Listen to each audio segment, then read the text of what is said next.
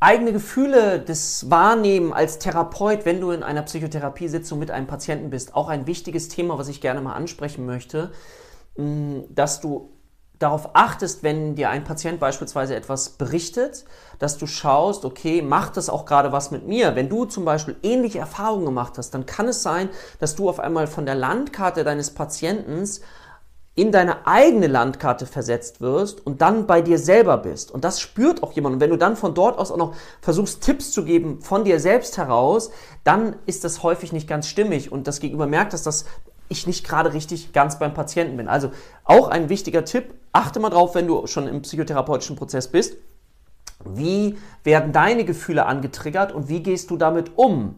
Wie bringst du das in den Austausch? Wie bringst du das nicht in den Austausch? Das geht ja nicht darum, dass du dann deine Geschichte dem Patienten erzählst, aber wichtig ist, dass du es erstmal auch überhaupt wahrnehmen kannst.